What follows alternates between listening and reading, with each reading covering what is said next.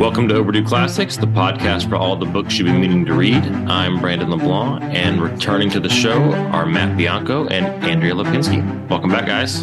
Thanks. Glad to be here. I, I had fun with uh, Alec and Katerina talking about Ovid, but I'm glad to have you guys back with me for, for Boethius.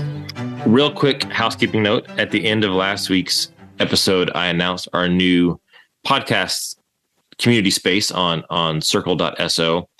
But at the very beginning of it, I said for Overdue Classics and all of the other, and I said, I meant to say CiRCE podcasts, and I said Close Reads podcasts because I was trying to tell folks we were migrating away from from co co spacing with uh, Close Reads, our, our friends at Close Reads. So my mistake on that one, but it is all the CiRCE podcasts will be there. Uh, the plays the thing and and Quiddity. Um, I can't promise that we will put proverbial there and Josh Gibbs will respond to you because I don't speak for him, but but maybe someday, who knows?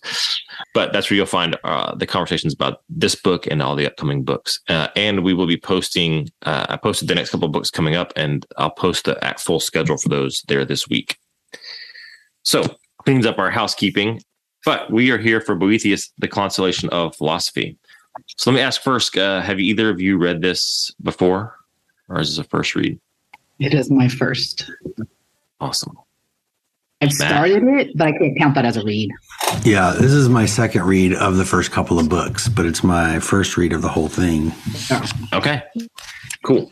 Uh, I read it for the first time last year, um, and I really fell in love with it. So I was glad that some some of our listening audience suggested this was one they would, would want to tackle. So, um, I attended an I attended an academic conference over the weekend through the Ciceronian Society, and this book came up quite a bit in conversations over the weekend. Awesome. I um having read well, we'll get into this some, but having read some read some things that come before it and some things that come after it. When I read it last year, it was it was really interesting to see kind of things that influenced it and things that it influenced were pretty jumped out at me quite a bit. So, but we will get into book one. Uh, I'll give it just a quick a quick narration this time. I haven't. I don't think I've had a. I don't think I've had to do the narration, so I'll do it this time.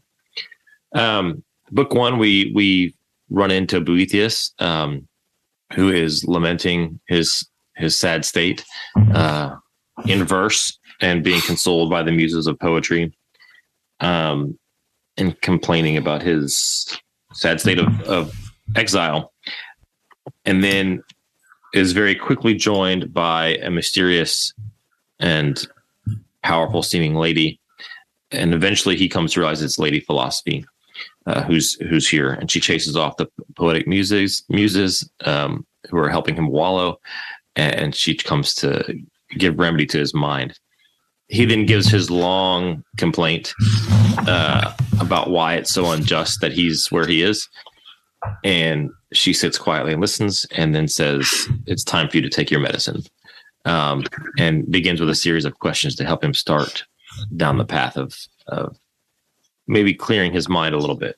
And that's kind of where uh, book one leaves us off. They're just kind of getting started on that road. So, yeah, she wants to know the state of his mind. That's right. That's right. Um, anything from book one?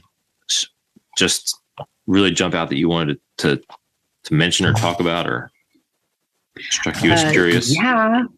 I've never met a book that calls the muses kind okay, the poetic ones, the muses, um, sluts and sirens. Yeah. I'm just glad you're the one that used the words. I was glad you're the person on the podcast that used the word sluts first, not. You're welcome. Where does it say sluts? Mine doesn't say that. yeah. Awesome. like it's in book the first part of book one. Um let's find it. It's right when she rebukes them and sends them off. Uh, uh, at the sight of the music poetry at my bedside, dictating words to accompany my tears, she became angry. Who? she demanded, her piercing eyes alight with fire, allowed these hysterical sluts to approach this sick man's bedside. Oh, mine says play acting wanton. Wantons. Mm. Mm, wontons. Your translator was a little bit more cautious, Later, maybe. she becomes. Yeah, mine Sirens, alliterates. yeah. But mine's better. Well, I mean, it depends what the Latin says. Doesn't it? Yeah, so that, this is Yeah. a first for me. My guess is that uh, the, where we both have sirens is probably more of a, a the literal word for sirens in the like in the in the Greek text, right? I mean, I like that she herself, the this um, awe-inspiring appearance of a lady, at the end of her anger paragraph, she says, "Well, sirens is a better name for you, and you deadly enticements. Be gone and leave him for my own muses to heal and cure." Yeah. that's um I'm curious which ones are hers, and which ones are the poetic muses. yeah. Her just that description of her is like where he can't even really describe her. She's like normal, but then huge. It's her the perception of her is all out of whack. Um, Yeah. that was the first thing where I was like, that reminds me of something, and it was both Dickens uses that talking about his ghost in Christmas Carol. That kind of it's hard to Uh-huh. quantify them, especially the ghost Yeah. of Christmas Present, I think, and then uh, Lewis in the Space Trilogy does the same Mhm. thing, like trying when he when he encounters different be- the eldils or that the angelic beings. That's all. yeah. yeah. Yeah. You know, I drew a picture on the side of her, um, Nice. trying to capture the pieces, you know, like that the hem of her dress is pi, and at the top is theta, and there's a letter in between, and her dress is torn. Um, she's holding on her in her right, and I can only tell you this because I drew it. In her right hand, she's holding books, plural, and in her left, she's holding a scepter. And the muses were also characterized, known for how they were figured, right? What they were to hold or what was in their Mhm. hands or in their lap. If they were seated and standing. Like they were known by those kinds of things as well. I thought that was interesting. Yeah, and the books come in later, right? When he she he addresses like what's in her books, and she says it's it's not about the books, but what's in them, right? Philosophy. Well, no, what of them is in you? What are they? Yeah, because he's lost his library, right? He's he's he's been has had all his possessions taken from him. Yeah. I I was really fascinated by like the torn garment, and then Mhm. she gives the explanation of that, and it's it's that her the wisdom of philosophy, or that Boethius is obviously a bigger fan of uh, of Socrates and Plato than he is of those that came after him, after them. Um, but that it was it was she was shredded by the Epicureans and the Stoics, and they Mhm. wrapped themselves in pieces of her garb Yeah. to give themselves some authority to it. Act like they had the whole thing. That was pretty. The poetic imagery of that was, was really good. Yeah. Yeah. Well, and that she hand wove her dress. There's weaving Right. involved here. So now I'm gonna have a different translator um, on the second section. The second line in the middle there, it says, For mine, when storms of life inflate the weight of earthly care, the mind forgets its inward light and turns in trust to the dark without. I feel like that's a summary Are we reading the same passage? Interesting. Okay, so I'm at the so I'm in book one, the second section. I'll start at the very first line. So sinks the mind in deep despair, sight grows dim when storms of life inflate the weight of earthly care. The mind forgets its inward light and turns trust to the dark without. Mine's very different. Okay. Mine says, um, Alas, in what abyss his mind is plunged, how wildly tossed. Still, still, towards the outer night she sinks, truly lost.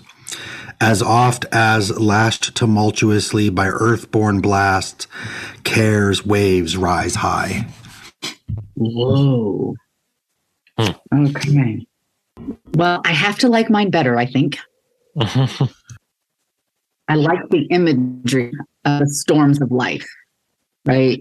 Um, that inflate the weight of earthly care.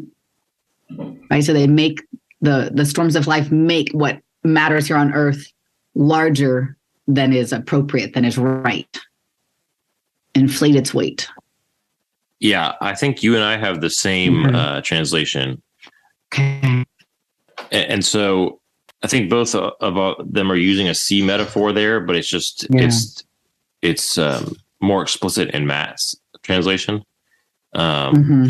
Like the surging up of weights of care, the storms of life. I think those are that's still sea imagery. Um, mm-hmm. And so it's it's this kind of this kind of storm on the on the sea that, that blots out all the all the light you would have had, you know, uh, and um, I, I don't know. It, it um, it's almost like it's it turn that last line, the one we have, it seems like it's turning away from what you know inwardly to just to only trusting in what's going on in the circumstances. At least that's how I read that. Like it's abandoning, which she seems to return to later, right? You've abandoned what you you know. She even tells him that you banished yourself, right? Not right. So it's Peter on the waves. Yeah, yeah, yeah. Right. Mm-hmm. I mean, I have the Latin, but I don't know it well enough to know which one's more yeah. accurate. Well, she she goes on like the whole rest of that is talking about he, he was the man who who contemplated the huge things, right? Like the the moving of the heavens and the uh, but in a way that in a way in in that medieval way, right? That, that it's that they're communing with one another with one another and with God, all the way down to the you know the waves and the and the and the flowers yeah. That that's what he spent his life doing and, he, and now he's now his mind is just turned on these turned on just this kind of complaining about the circumstances. Well so where i was stuck was so she starts off that part say to me summarizing right that he's focused on the storms of life. Mm-hmm. rather than all these other things he's pondered. And she then says but it is time for healing not lamenting. And then he's silent and she she's wondering why he's silent. He decides oh it's nothing serious. It's only a touch of amnesia that he is suffering. The common disease of deluded minds. This is interesting because lady philosophy here is very clearly siding with plato over aristotle. Mm. um, in in plato's republic socrates specifically complains, right, that the poets um, they don't help us to overcome our sadness or grief or our woes, right? They, well, well, the way she says it in section one, mm-hmm. um, the, these who the, the muses of poesy uh, these who, so far from giving medicine to heal his malady, mm-hmm. even feed it with sweet poison. Mm-hmm. And then, you know, as you pointed out later, she called, well, right before that, she calls them uh, wantons or sluts in your translation. Um, the, the, Latin is uh, mer, mer, meretriculas, which Google Translate says is harlots. Okay. For whatever that's worth. Yeah. Um, you know, then she calls them sirens whose sweetness not. But in poetics, Aristotle very clearly says that poetry is a means of um, what's the term he uses? Um, oh, it's kind of a it's not super common, but it's kind of a common turn turn of phrase to say that it's uh, man, I can't remember the word now. But anyways, that it's a, a, a means of processing grief and woe and that does bring healing. Lady philosophy apparently is not an Aristotelian, but rather Platonist, mm-hmm. at least here.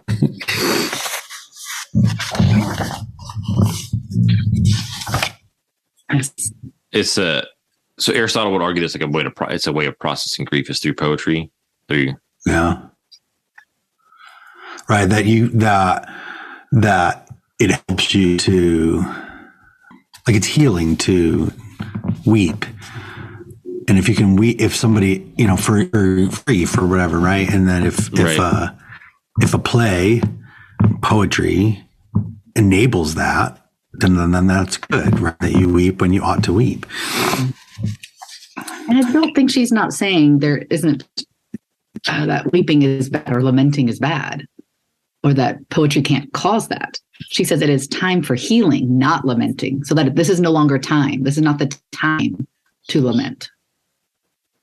So because it's gone on too long, like the early stages allowed, is you can allow for grief at some point to stop and move on. Is you were you talking about the uh, cathartic? Is that the word you were looking for earlier?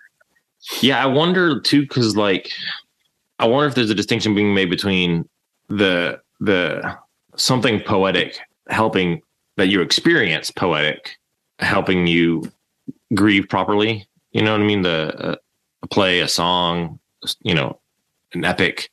Um, but but he's like pouring out complaint in in verse himself, right? Versus he's just complaining in verse, basically, versus allowing some kind of narrative or something to to be a balm to him you know if that's the if there's a distinction there. Because i did i wrote in there i wrote down throw the throw out the poets when she's when she when she's um when she's kicking them out. And but then she also replies to him in this thing in verse right? She also there's she has songs too like on the next yeah. page. So I wonder if it's if it's if there's a distinction about receiving versus just kind of yeah maybe she's page. not maybe she's not saying Plato's right and Aristotle's wrong mm-hmm. like universally without qualification but that that when you have a deluded mind when you have a sick mind the symptoms of lethargy the uh the the poets can't cure the mind. Right? If you have a healthy mind, then the poets can help you process your grief and move on, as Aristotle describes. Mm-hmm. When you have a deluded mind, when you have a sick mind, you just sit there. It's kind, it's kind of escapism rather than mm-hmm. facing mm-hmm. reality, right? You just you just stay there in that world. I mean, one of the things I've learned about grief is it's often thought about as like uh, that there's five stages, but because we've called them stages, it's an appearance that you have to you go, go from one to the next. Yeah. Yeah. And it doesn't happen like that. Um, and so I've been told that if if you if you think of them in the terms of stages, don't think of them as a, in an order, but that you keep moving and not get stuck in any one. Um, and rather, I've been presented with the tasks of grief. There's four things within grief you have to do to grieve and move on. Um, and mm. so hmm. the first would be to accept the loss, to work through the painful feelings, which I think poetry could be a piece of that, adjust to the loss, and then incorporate this loss in back into your story. So those are tasks you have to complete. That makes sense. Yeah. Um, but I like that she's saying it's this isn't even it's not about lamenting.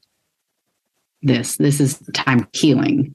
So I don't know where that goes. And if you think of the stages of grief um, as things that you have to just move and get stuck in any one, there's denial, which may be in there, anger, bargaining, where you're trying to get it back. Then there's the depression, and then acceptance or healing. So it's that fifth stage is sometimes called healing, but it's part of the the stages grief. So I, I don't, I'm not sure, right? Um, I feel like language can fail us here. It is interesting that she mentions a lot of philosophers and none of them are Aristotle. Like I, I do find that he's kind of a glaring omission from our from our viewpoint, right? In that list of people she names, um, both you know, I think even is Zeno before. Mm. I can't remember if Zeno's before, but anyway, she he, she clearly has some that come after, or some groups of philosophers at least that come after um, Socrates and Plato, and Aristotle's not one. Um, but did he suffer?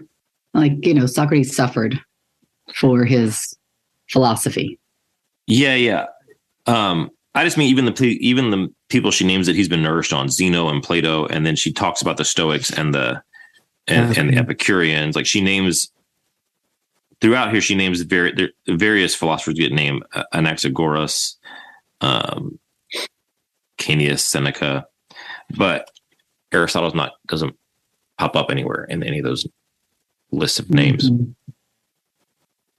The other thing that strikes me, Matt, as you're as you bring this up, though, is structurally, this this appears to lean toward Socratic dialogue, right? Um, in the way it's done, um, especially especially toward the end of book one, you get a a quick a quicker series of question and answers, right? There's two, there's a couple, there's some long dialogue or long monologues by each of them, and then but it ends in these kind of question and answer format um, as she's beginning Yeah. to assess what's wrong with him.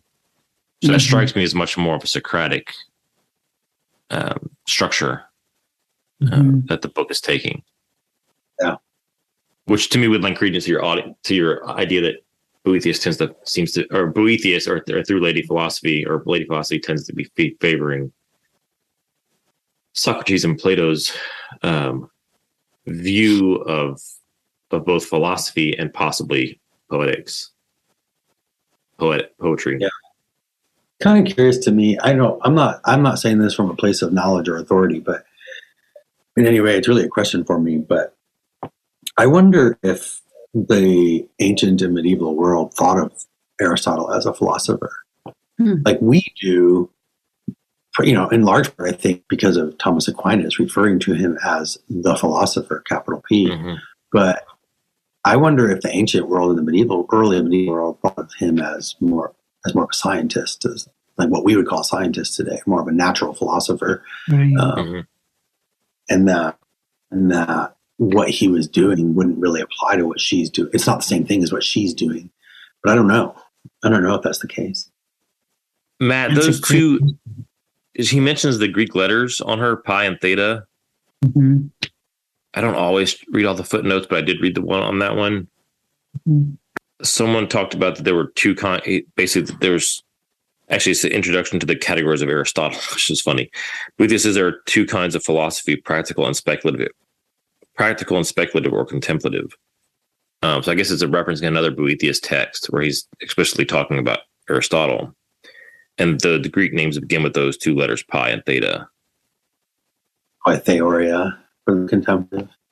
Yeah, it says the former would seem to include moral philosophy and ethics, the latter theology, metaphysics, and natural sciences or physics.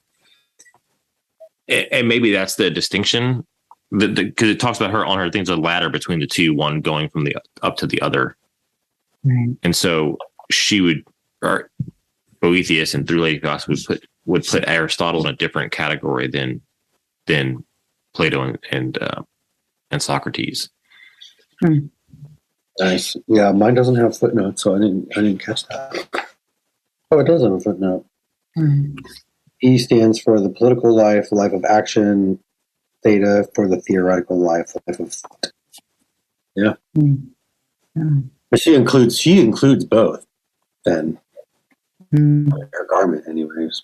You're right, There's a right. ladder in between, and she's pretty There's big. a, yeah, there's a movement between the two, right? Yeah. And he would have, I mean, Boethius was writing well before Aquinas started calling him the philosopher, right? So that you're right. I mean, I, I think that that's plausible that there would have been a different categorization of, of thinkers in Boethius' time than what we've received later. Mhm. Okay, there's one other illusion that I feel like I have to mention, and Mhm. is that or not illusion actually this is a, this is a precursor i couldn't help reading it when i first started thinking of uh, the divine comedy with a person in exile grumbling and then they get a guide an interlocutor Yeah. and i'll save it till the end maybe my my argument but um i you probably Mhm. like this matt but i upset my wife when i said i think it does what the divine comedy does but does does it better and shorter I'll need to finish Uh, it first. To, Ah. Yeah. So I'll throw that out there and I'll maybe defend myself at the at the end. Pause button on that one. Yeah. I'm trying to find. There's a passage where he's complaining about his unjust penalty punishment. Right? He says Mhm. in at the end of section three, right before or four, sorry, section four, right before song five, his prayer, and my paragraph breaks. The very end of the next paragraph, he says, I, for my part, who have been banished from all life's blessings, stripped of my honors, stained in repute, and punished for well doing. Mhm. But she says, and I can't seem to find it now. She says something about those people. I don't know if she's referring explicitly to, you know, Socrates and Zeno and She refers to them in three, I think. oh, here you go. Yeah, in in section three, she brings Plato and Socrates, and she said, Did I not often in days of old, before my servant Plato lived, wage stern warfare with the rashness of folly? In his lifetime, too, Socrates, his master, Mhm. this is key, I think, Yeah. I was won, Mhm. won with my aid the victory of an unjust death. Yeah. And then, and then, you know, two books later or two sections later, he's complaining about being punished for well doing. But for Socrates, she says it was a victory Yeah. to have won an unjust death. Martyrdom, right? Yeah, yeah, but say almost like a martyr's death, right? hmm And that's a good Right. thing. hmm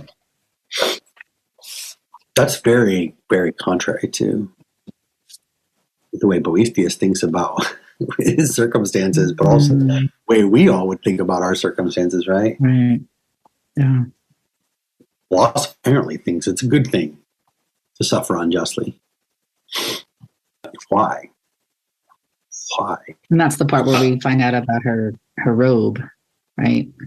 As part of their plunder in Right. defeating Socrates, um, they tried to carry me off, and I fought and struggled.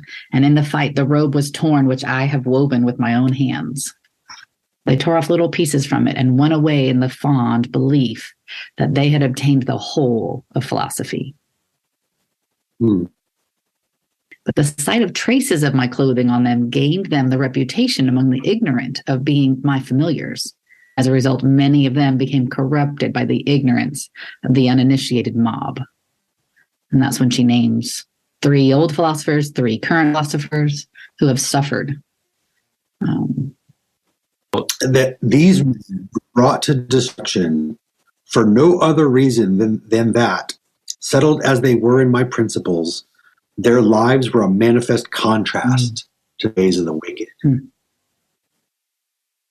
I like how Boethius, instead of telling us, like, instead of arguing for why those why those other philosophies were wrong, Epicureans and the Stoics and things after, he just like mm, he just gives it to us in a narrative, like poetically, like this is what they Yeah. did, right? And it's just it immediately just kind of undercuts any them in a way that's just be- brilliant and beautiful with her story.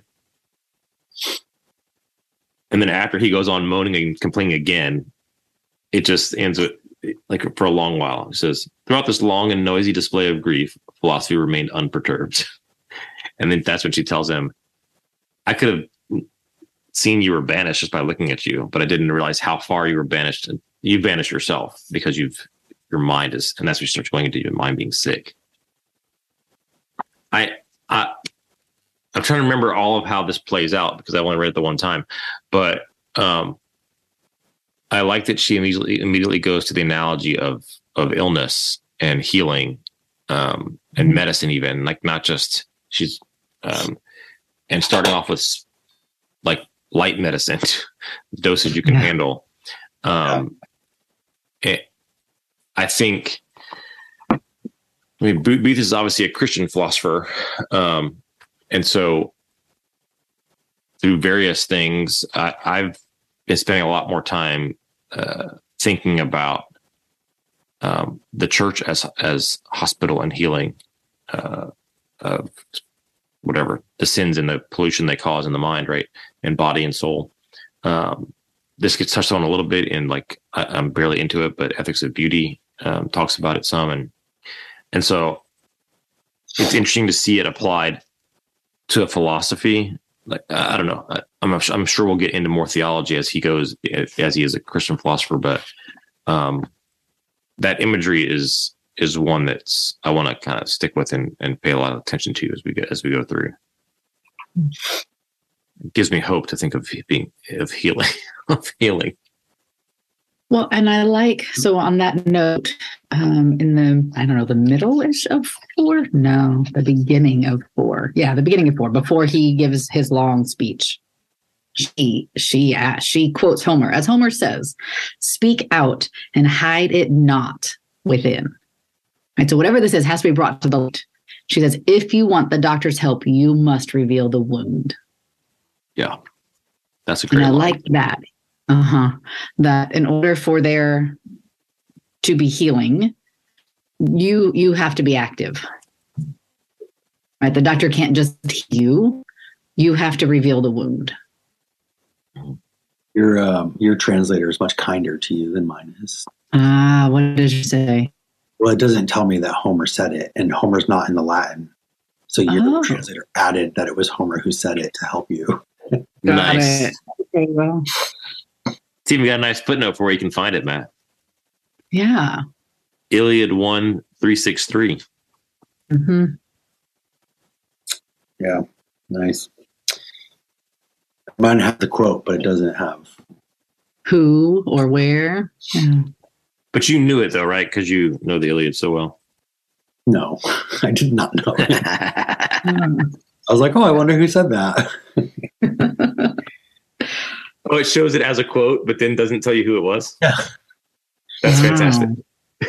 Which is great because it means just Boe- if it's if that's how it is in the Latin, that means Boethius just just assumed his audience knew where that came from, Yeah, which, is, which tells you a lot did. about the educa- the education of his audience. that line's in Greek. So when I'm reading, when I'm looking at the Latin, it's got it's got the whole text in Latin, and then the line is written in Greek. So she's at That's Boethius funny. actually wrote the Greek for that line. Right, right. Yeah.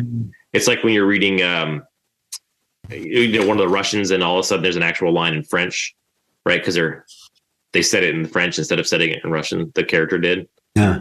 You're like, oh, that doesn't help me at all. Now I got to go look that up. So, I mean, you know, as a result, now I can tell you that the word heart there, how to say it, seek out, hide it not in thy heart. Just hide it. Hide it not within. Oh, Yeah. it's it's nous. Is it? nice. All right. So Boethius, we've determined he's a Platonist. To that's, Well, so Matt should be. maybe. So that's where I was going to go. I was like, so I find it very interesting that he he doesn't number, but I saw like four points, four claims to his uh, suffering. Um, that he's being punished for a crime he didn't commit. Um, that that philosophy herself has been thrown in as proof. Um, that uh, all these things, only things that are blessed with a happy outcome are undertaken with sound advice. This is claim there, like that's what people believe, and that victims um, get what they deserve. Huh. Right. When she responds, and then he has four seemings. I seem, I seem, I seem, I seem. He has four seemings, and then when she responds, she responds in like order. I think that's like I pulled these out, just thinking, are these the four claims? And then there's four seemings. She responds to those same exact ones in five. But Yeah. I like it's so what- funny. If you go to five, she says, You seem to have forgotten. It's her first claim against him. You seem to have forgotten the oldest law of your community. Any man who has chosen to make his dwelling there has the sacred right never to be banished. But she quotes Homer again. I guess, Matt, do you know that? Right above that? Where section are you in? I'm in section uh, five. five. Mm. There's her long uh, poetics, right? Her her song, and then it goes to ver- the more dialogue, I guess. This so for me, it's the second paragraph interjects with. Uh, for if She's you remember the about him. country you came from, it is not governed by majority rule like Athens of old. But if I may quote Homer, one is its lord and one its king. Iliad Book Two. Okay, is not in Greek in yours. Um, no, Interesting. it's not in Greek, and it doesn't identify Homer as the author of it. Again, okay. Yeah, I noticed. I didn't catch I didn't catch the number of things he complained about, and that she identified like re- replied one by one. But I did notice that she was he goes really long, and Mm-hmm. she kind of um she acknowledges each one of his things. Like you said this, and then she gives him like she just kind of answers it. Um, she's more succinct because she's moving on to the fact that I think she's moving to the fact that this is not the real problem. The real problem is your your mind is sick, and we need to heal that. But she does acknowledge all the things he complains Yeah. about, right? And and um, which I, th- I thought was interesting. I love that part though. I mean, I do like his line. Uh, maybe I think maybe it was the last. Well, over and above all this, another weight is added to my load of ills, and that the world does not mm-hmm. judge actions on their merit, but on their chance results, and they consider that only those things which are blessed with a happy outcome have been undertaken with sound advice. It is always mm-hmm. the unfortunate who are first to be deserted by the goodwill of men. I feel like that's like it's not an untrue it's a true observation mm-hmm. right of of the of of the world as it is right now that something's only judged as good if, if it if it turns out good in the end like your decision's only good if it had a good result not if it was actually good Yeah. on its own merits um Well, it's the And it's so- the um, it's the cave analogy. Like this, this is whole. This is alluding very explicitly to the cave or to the Republic and the cave analogy because the guy that goes, the philosopher king that has to go back into the cave, Mm. will be will be be rejected if he if he's if his will be rejected because the way he speaks will be will won't make sense to them Mm.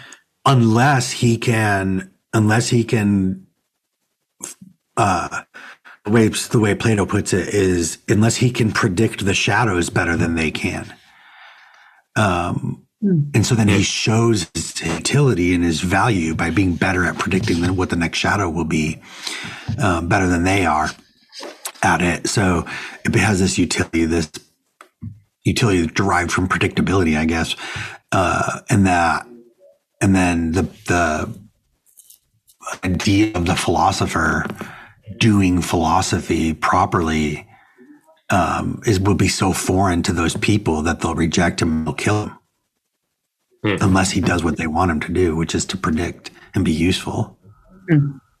right So we want utility.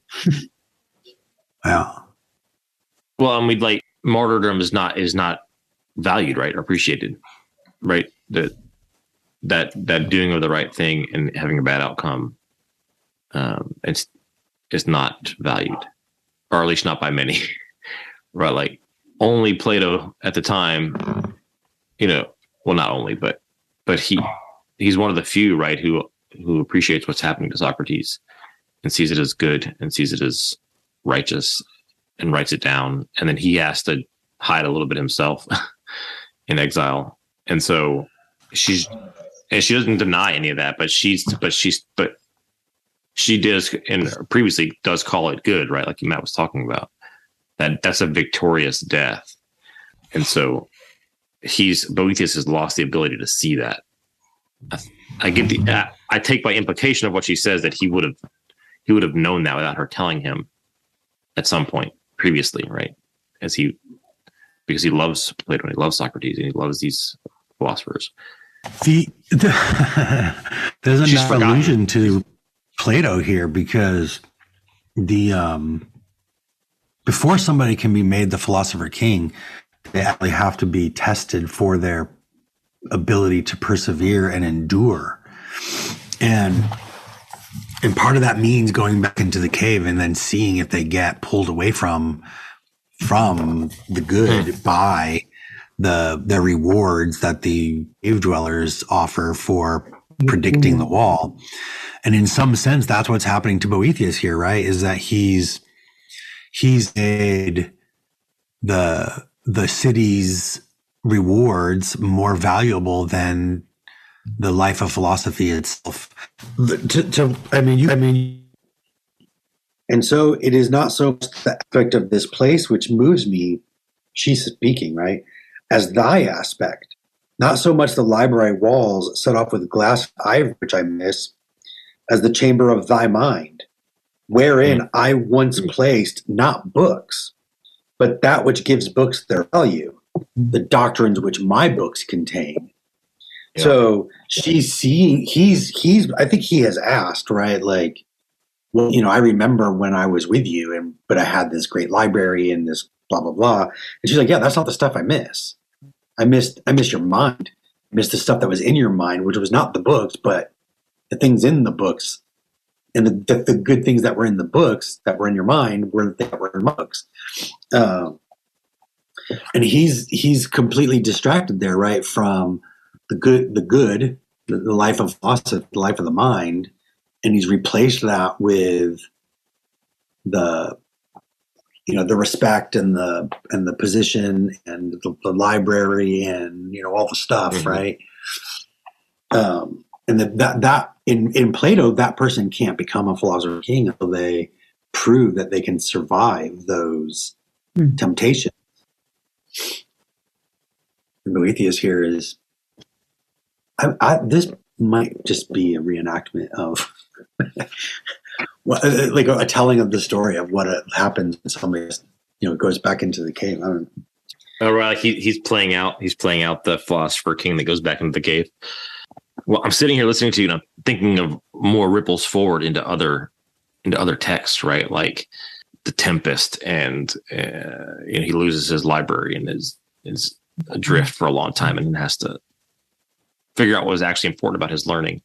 Um, or your your favorite Matt of the Narnia books. Um, uh, Silver now chair. I'm gonna Silver Chair, right? Where they have to remember, right, and they're almost consumed by the witch but but Puddleglum remembers uh, just enough, right, to start the to start the process of coming out of the fog. So I just I don't know, it's great. Sorry, Andrea, you were going to say something. No, no. Well, and on that note, the coming out of the fog, I noticed that the north wind is named as the one who moves the haze away so that the light can be seen. Um, but what I was going to add was I didn't write Plato's Republic in my margin until book or until section six of this book. Um, because she's talking about he's forgotten his true nature. But she says what's going to in your true belief about the world's government, there lies your divine reason and not the haphazards of chance. Um, there lies our greatest hope of rekindling your health so she's going to talk up, she's going to bring up his true what he truly understands that's a, a, true belief about the world's government is going to be his link to hell. And i thought about plato talking about the whole society in the republic but we see into the souls mm. at the same time. And know your words are very different. You're going forth checking. Well i was just trying to see what it was translating. Like it does say divine reason mm-hmm. in the in the um, Latin. I'm mm-hmm. trying to figure out. My translation says the last part of that sentence says, "We, but to divine reason, we have the divine spark for which thy recovery may be hoped." Mm. I was trying to see if it had mm-hmm. divine spark, but it says scintillula vitalis is probably minima scintillula vitalis. Um, yeah, it's probably this time like the smallest, the smallest uh, uh, bit of life remaining that which would revitalize you, right? Yeah. The yeah. next line in my English is you have you need have no fears then, now that this tiny spark has blazed the fire of life. But that's another yeah. well, that's another Plato direct allusion too from the letter. Uh, well, letter. if you if you believe it's his letter, but I do. So the seventh letter, where he talks about that, that's he's kind of talking about that's what that's what education is, right? It's, it's the tiny spark that goes from one person, mm. from the teacher to the to the student, or from one or from friend to friend, one person to another. And that's the mm-hmm. thing that sparks. And so it's the same. It's that same idea. So I think that's probably another direct I'm just going to say that in Boethius's day, they they wouldn't have questioned whether that was actually a letter from Plato. It's only modern people who do that kind of stuff. So um, that's what he's referring to. um, uh, how many people, how many listeners are going to be annoyed that they have to listen to a discussion of the Consolation philosophy by three people who love Plato? And so we're going to point out the Plato. hey, hey, I put in Homer. If, I'm going to say that it's with four people who love Plato, and one of them is Boethius. So, all right, what is before we before we finish? I don't know how much time we have left, but before we finish, can we talk about what what the state of his mind is that allows he like what what what does he know and not know that allows her to heal him or prevents her from healing him in a certain way, right? Because she says, mm. end of section five, and so for a time I will use milder methods. Right. That the tumors have grown hard through the influx of disturbing passion may be softened by gentle treatment till they can bear the force of sharper remedy. Mm-hmm. So, what is he? Just so we can kind of understand the the way the the way the mind is healed. What what does he not know that requires milder methods? But what is or that prevents sharper remedies? But what does he know allows for milder methods to work? It seems like from the section we were just talking about, um, she says you've forgotten your true nature, which is interesting because that's in, that's in his response to what he is. Like he says a man, and she asks what that is, what a man right. is. He gives a kind of a he gives kind of a reductionist version of what man is, a rational and mortal animal. Mm-hmm. Um, it seems like the the source of his dysfunction is he doesn't remember his own true nature, what what he is, and this, and then just before that, the source yeah. that he he does he does acknowledge that that that God's sovereignty over the over the God's divine reason, you know, is is governing the world at large, and, and that appears to be the the basis for where she can start. Right. That's it. But that's but, but that requires gentler medicine maybe to begin with. Yeah, because he he he knows that there's a God that that that is rationally guiding creating, but he doesn't know how. Right? Does dost thou perceive by what means he rules it? I scarcely understand what thou meanest, much less can I answer mm-hmm. thy question. Dost thou remember the universal end towards which the aim of all nature is directed? I once heard, yeah. but sorrow hath dulled my recollection. And yet thou knowest whence all things have proceeded. Yes, that I know, and have answered that it is from God. So there's something like he knows that there's a God, he knows that God's providentially governing the universe, but he doesn't know how God is doing it, which is part of his problem. Right. And then he knows that he's a man, but he can't say what a man is. And then he says, In thy true judgment concerning the world's government, in that thou believest it subject not to the random drift of chance, but to divine reason, we have the divine spark from which thy recovery may be hoped. So, so um, I, apparently, what she might be saying there is, well, I would have used the fact that you know you're a man and you know what that is, right, to heal you. But you don't know that, so I have to go back to this earlier point of, well, at least you know that God is governing all, right, right, and then that's a starting point for Right. Mm-hmm. Man, what happens if she came to our day we don't even believe that? Right. Yeah, it, it, almost it, it almost seems like she's retracing his like he he went through the process of learning these things and and and inquiring about these things right as a student as a philosopher she calls him an astronomer at one point he's been through the right education, as we we might even say in our in our in our circles.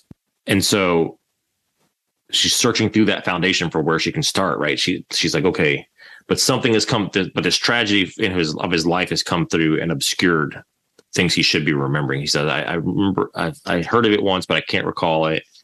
You know, there's there's fog and cloud. They have all these imageries, right, blocking blocking this stuff and so she's kind of sifting back into the into the poetic you know the imagination of his soul the the the the things that he's been educated through to find that starting point. And what she finds is okay, you know, there's a God that governs rationally. Okay, we'll we'll start from there again. Oh, like we did this before. We did this once before, but we'll start from there again and kind of try and clear away the cobwebs a little bit um, with some with some gentle medicine. Yeah. Mhm.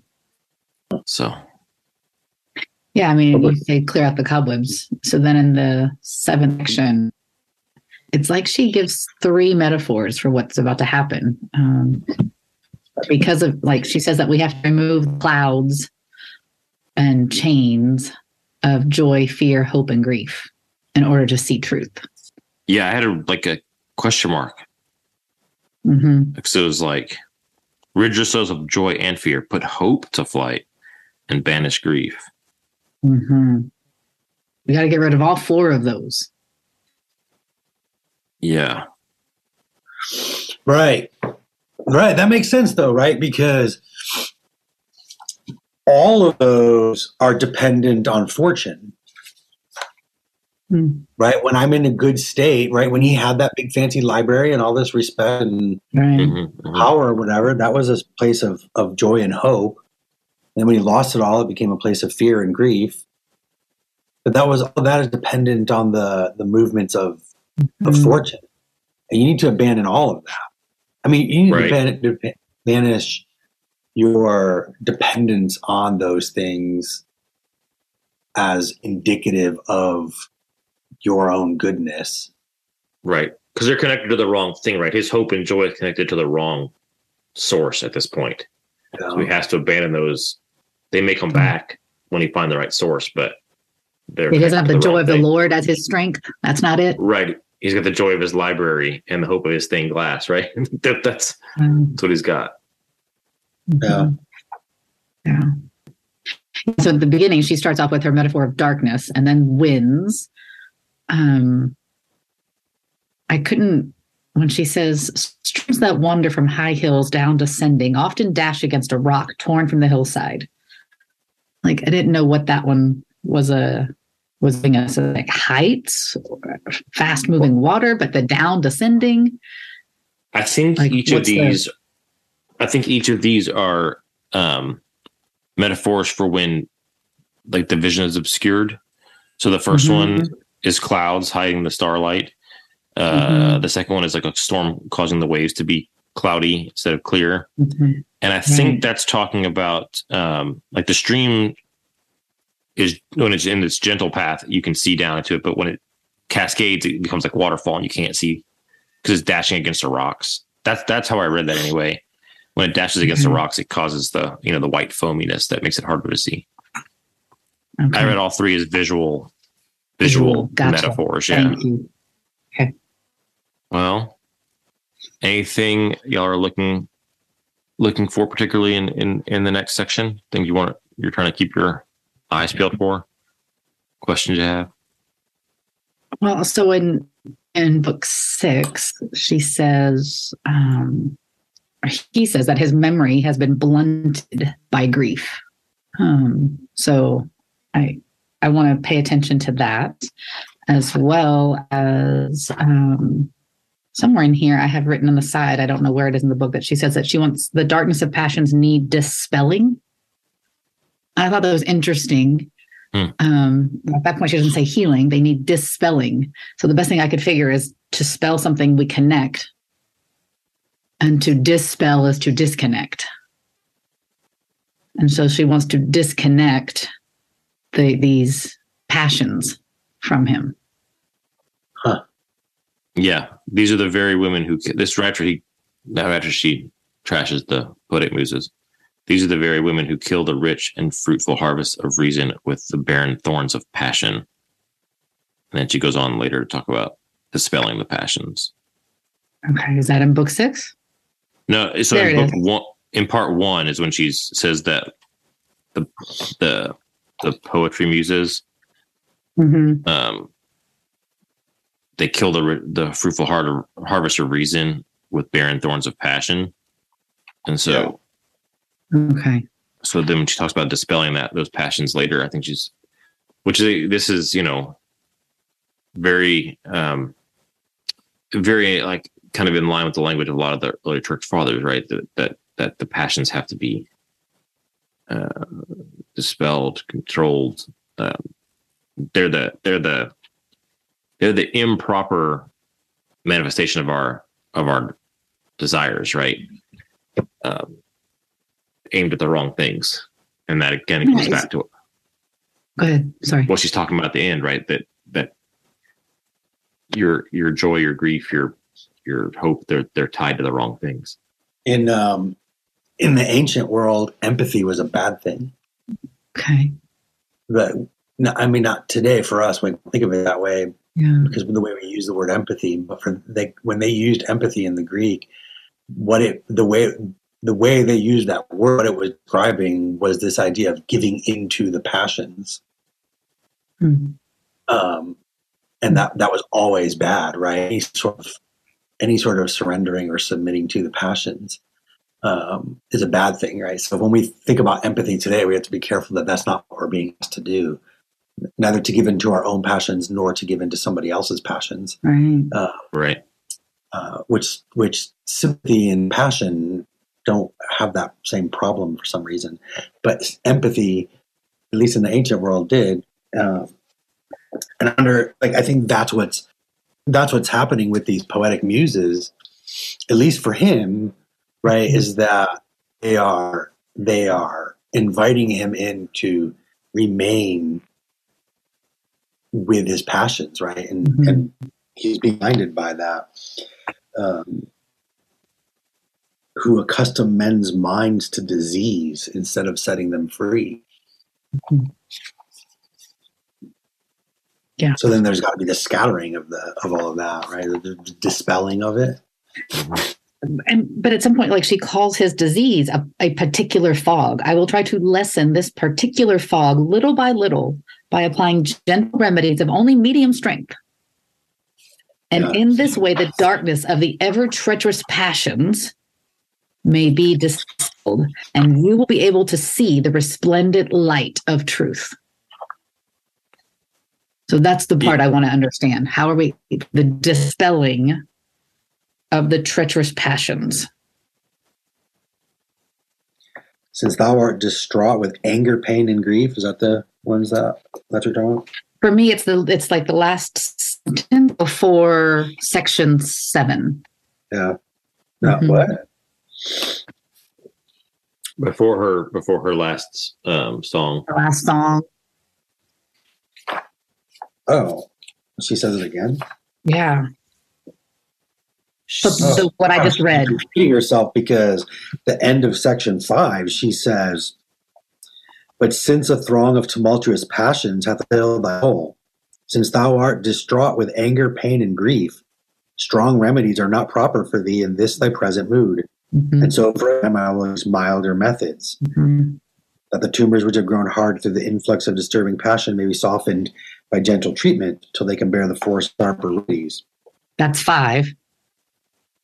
Yeah, and then in six, she basically says the same thing again, right? Mhm, Seeing that it is not yet time for strong remedies, and that the mind is manifestly so constituted that when it casts off true opinions, it straightway puts on false. From arises a cloud of confusion that disturbs its true vision. mhm. I will now try and disperse these mists by mild and soothing application, that so the darkness of misleading passion may be scattered, and thou mayest come to discern the splendor of the true light.